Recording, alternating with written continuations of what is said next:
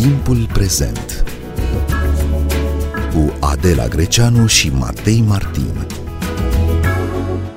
Bine v-am găsit! De 1 decembrie am invitat uh, expați să vorbim la timpul prezent despre România, așa cum o văd ei din interior-exterior, o perspectivă la care doar un cetățean străin care a ales să, uh, să locuiască aici o poate avea.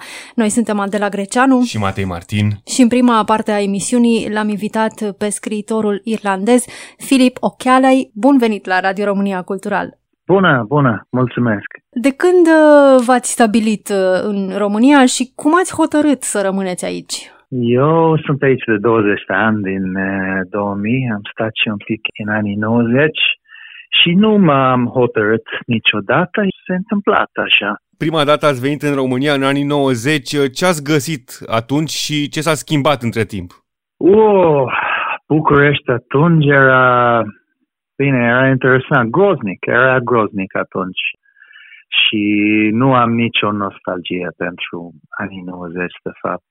Un oraș brutalizat, oameni cu lipse încredere în alți oameni, chestii elementare, sistem de transport super solicitat și gri și după ce o mare parte din oraș a fost demolat și toată lumea frustrat, atunci era complicat chiar să, să iei o viză, să treci graniță.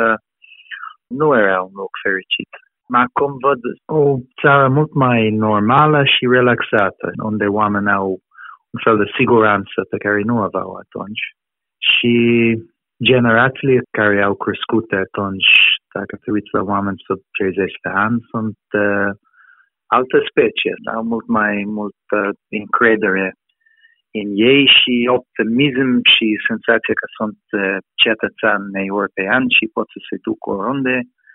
Da, e schimbat și uneori mă deranjează când uh, aud oameni vorbind despre cum a fost acum 20-30 și mai mulți ani ce fain a fost, ce bine a fost, n-a fost, e o minciună, e o minciună.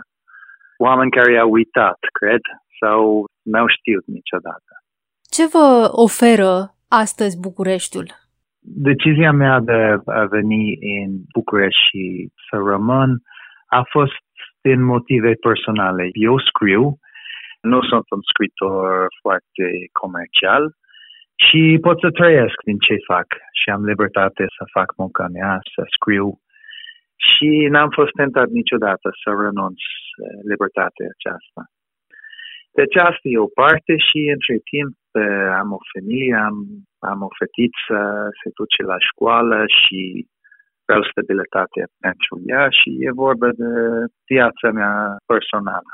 București și România sunt uh, în fundalul uh, unora dintre povestirile dumneavoastră. București, în orice caz, este un oraș foarte prezent, o prezență importantă în cărțile dumneavoastră.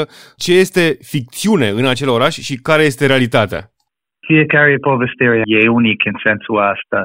Am scris chestii despre București suficient de realist că pot să fiu aproape jurnalism în care nu simt că am inventat nimic dar oricum cel mai realist stil de scris are ceva selectiv, adică mereu doi oameni diferiți o să aleg altceva de, de scos într-un peisaj. Într-un fel e foarte convenabil că București este un peisaj urban atât de extrem, spre brutal, dificil, are atmosfera asta un pic agresiv, tot ce este neplăcut se vede la suprafață și în același timp are un contrast, are o frumusețe care apare de neașteptat. Și dacă vrei să filmezi sau dacă vrei să scrii despre un oraș, e mult acolo, e prea mult acolo. Nu trebuie să cauți, te lovește pe față. Și pentru scrisul e perfect. Nu este ca un, un oraș liniștit și ordonat. Oricând ieși în, în stradă se întâmplă ceva fie o ceartă sau o atmosferă, mereu ceva. Și de fapt mă mir că București, că peisaj urban, n-a fost folosit mai mult în film românesc. Ca scriitori scrieți în limba engleză, dar vă întâlniți adesea cu scriitori români, mergeți la festivaluri de literatură, la rezidențe, astăzi sunteți la Timișoara, de pildă. Cum e să vă întâlniți cu scriitori uh, români din aceeași generație cu dumneavoastră?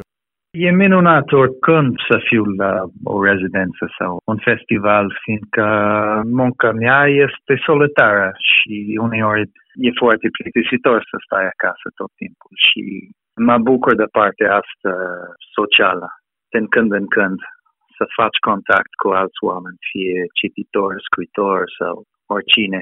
Dar îi citiți, îi urmăriți pe scriitorii români? Ce vă place din literatura română?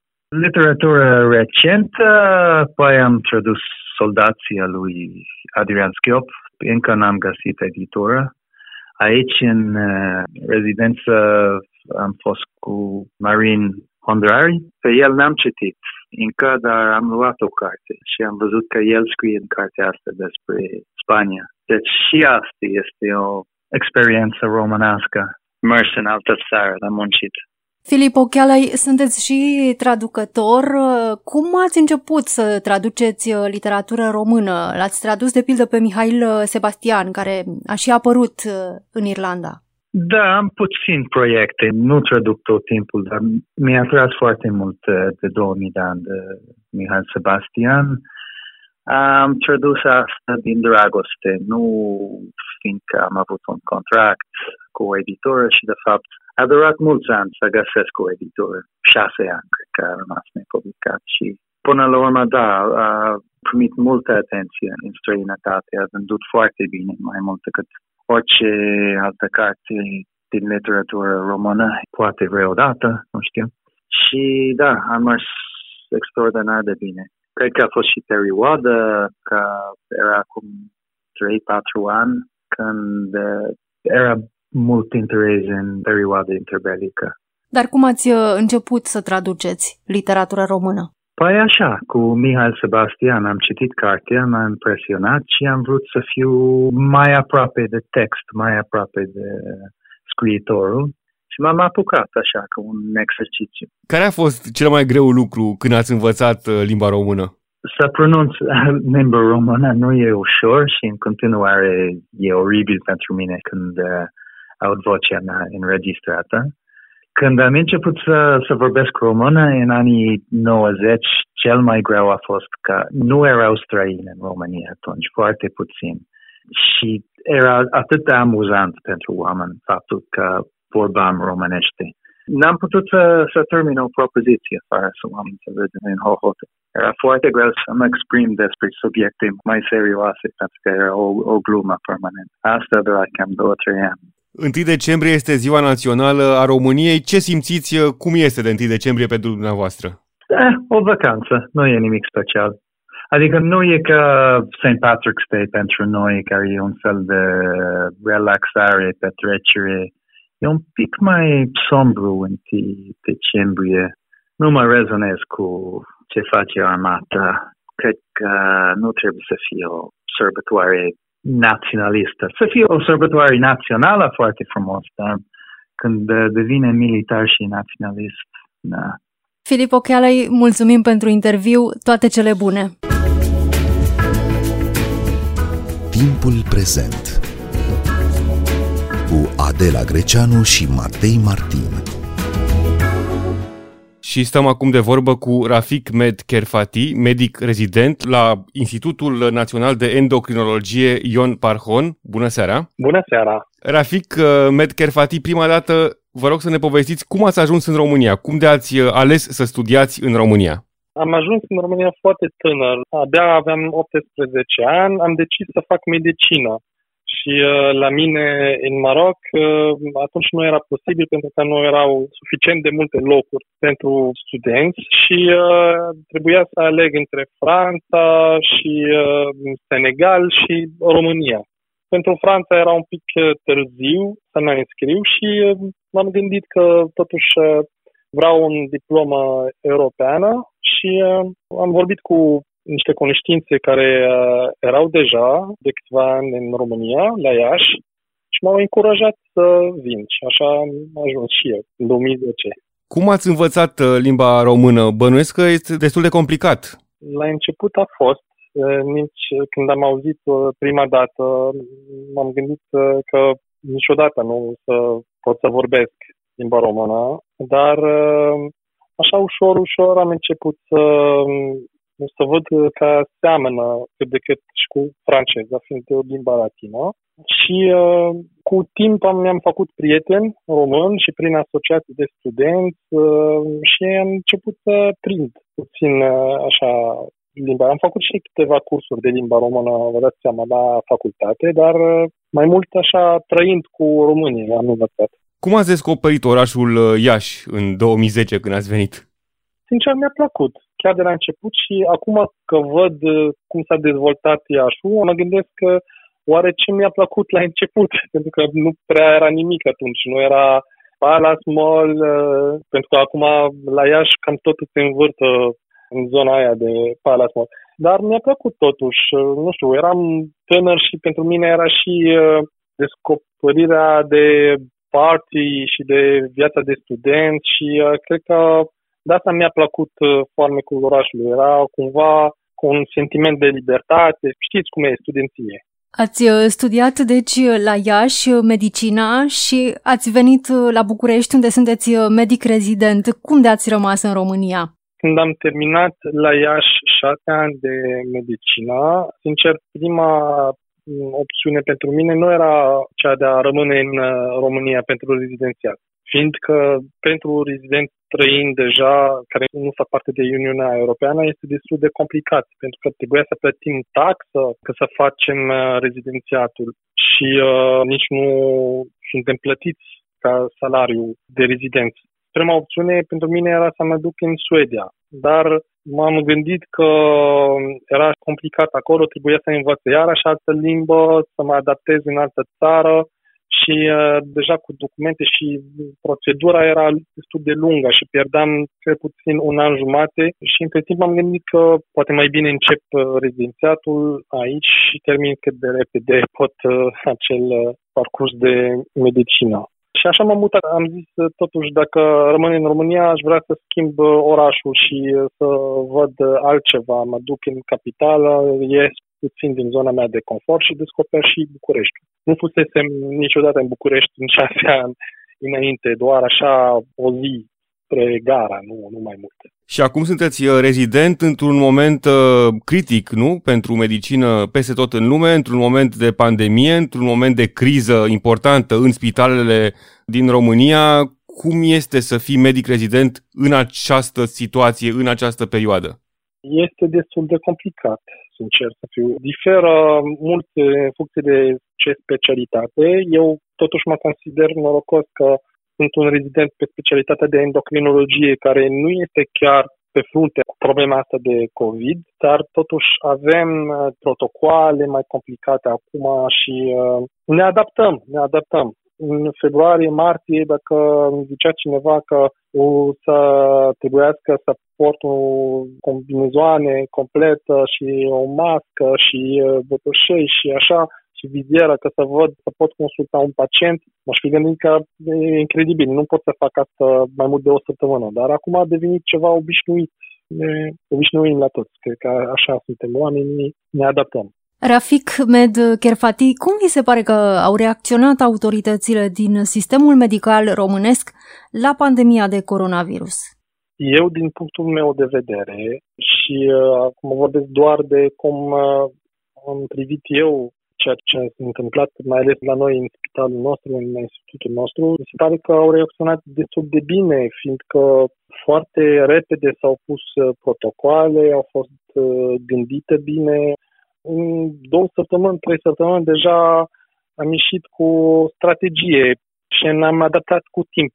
După ce am aflat mai mult despre virus, probabil că la început eram mult uh, mai cu paranoia și eram mult mai precauți la început, dar după ne-am adaptat și am știut ce trebuie făcut, triaj, circuite speciale și da, în uh, perioada aia de martie-aprilie, cât era lockdown, s-au gândit medicii și au ieșit cu soluții cu care mergem până acum. Adică eu sunt uh, optimist.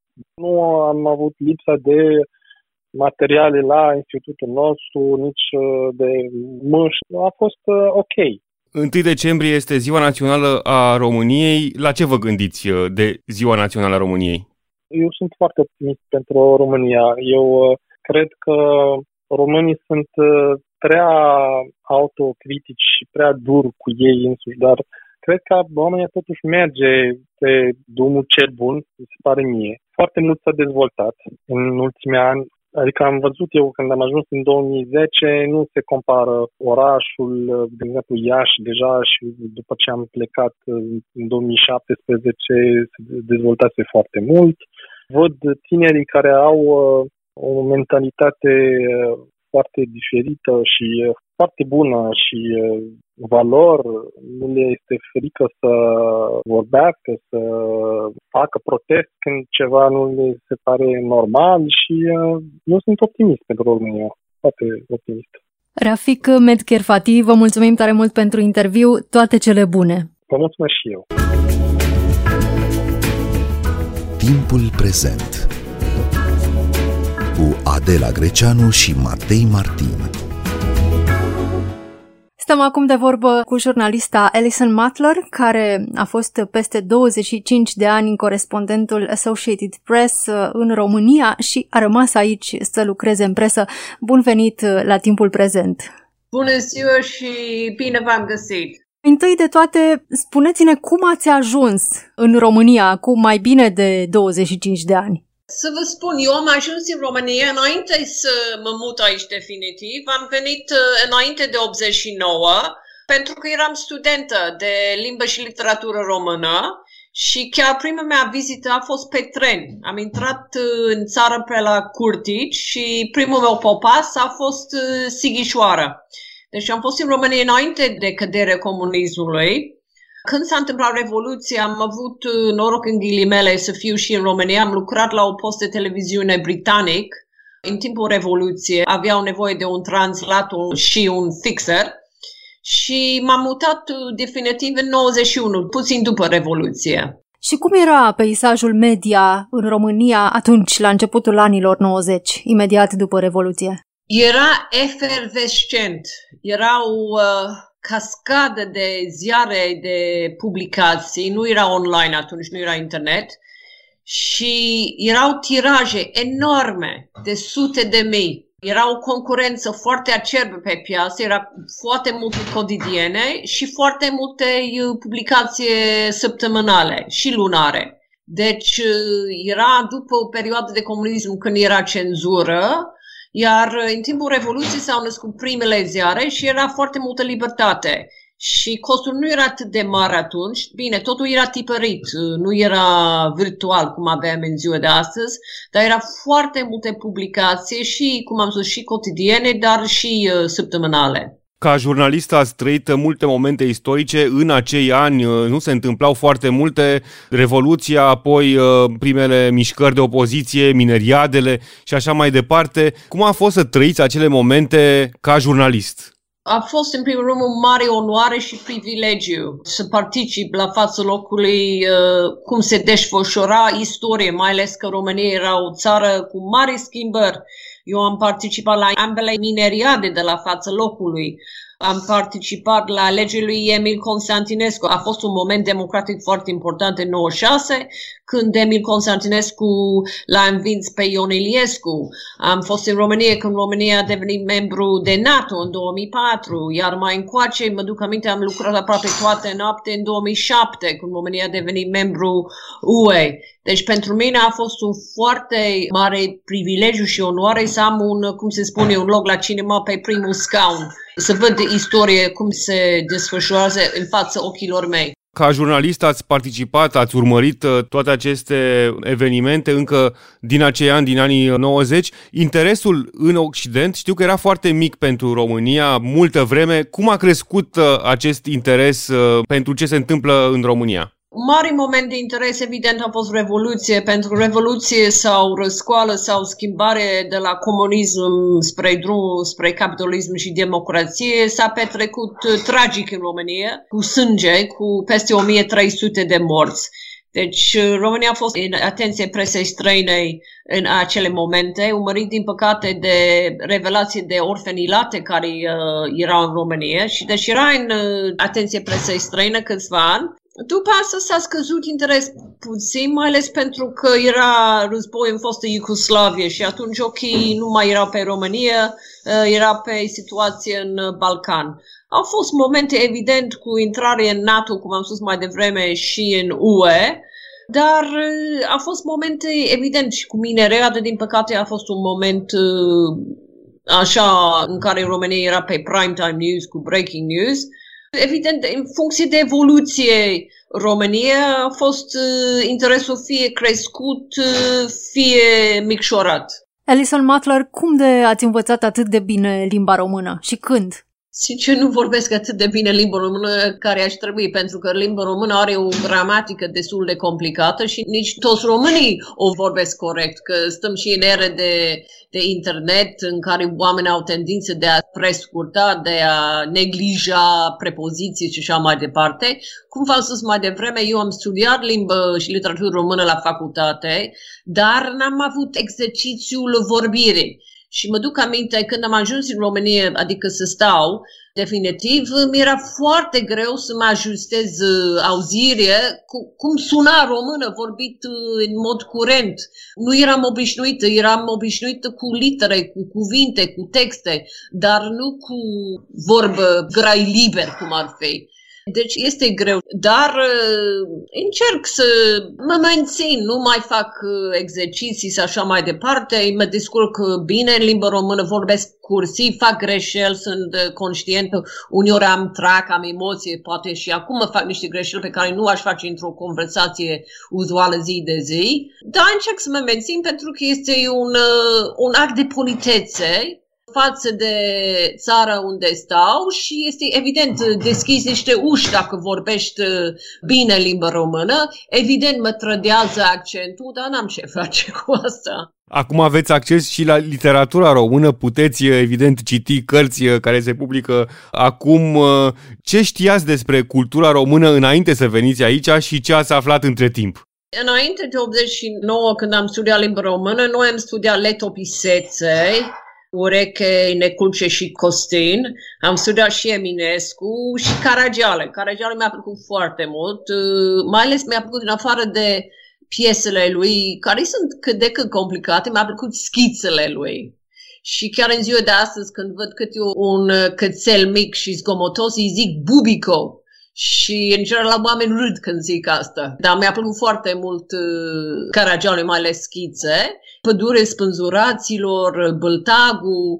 Astea erau clasice, de fapt. Și după 89, cultură s-a schimbat. Avem acest val de cineași care fac filme care sunt foarte apreciate în lumea afară. Avem literatură, Mirce Cătoresc de pildă și mulți alți scritori. Alison Matlar, cum de ați rămas în România? Ce v-a făcut să rămâneți aici? Eu am parcurs uh, tot drumul pe care l-a parcurs uh, România. Am făcut uh, cariera aici, meseria, aș spune, foarte important, cu meseria aici, cariera aici. M-am întemeiat o familie, am doi copii care au fost în mare parte educate, sunt fete, au fost educate în sistemul școlar, în sistemul educațional românesc sunt la biserica anglicană, nu sunt ortodoxă, dar uh, m-am făcut viața aici, am casa aici, m-am făcut prieten aici, deci viața mea practic este aici în România.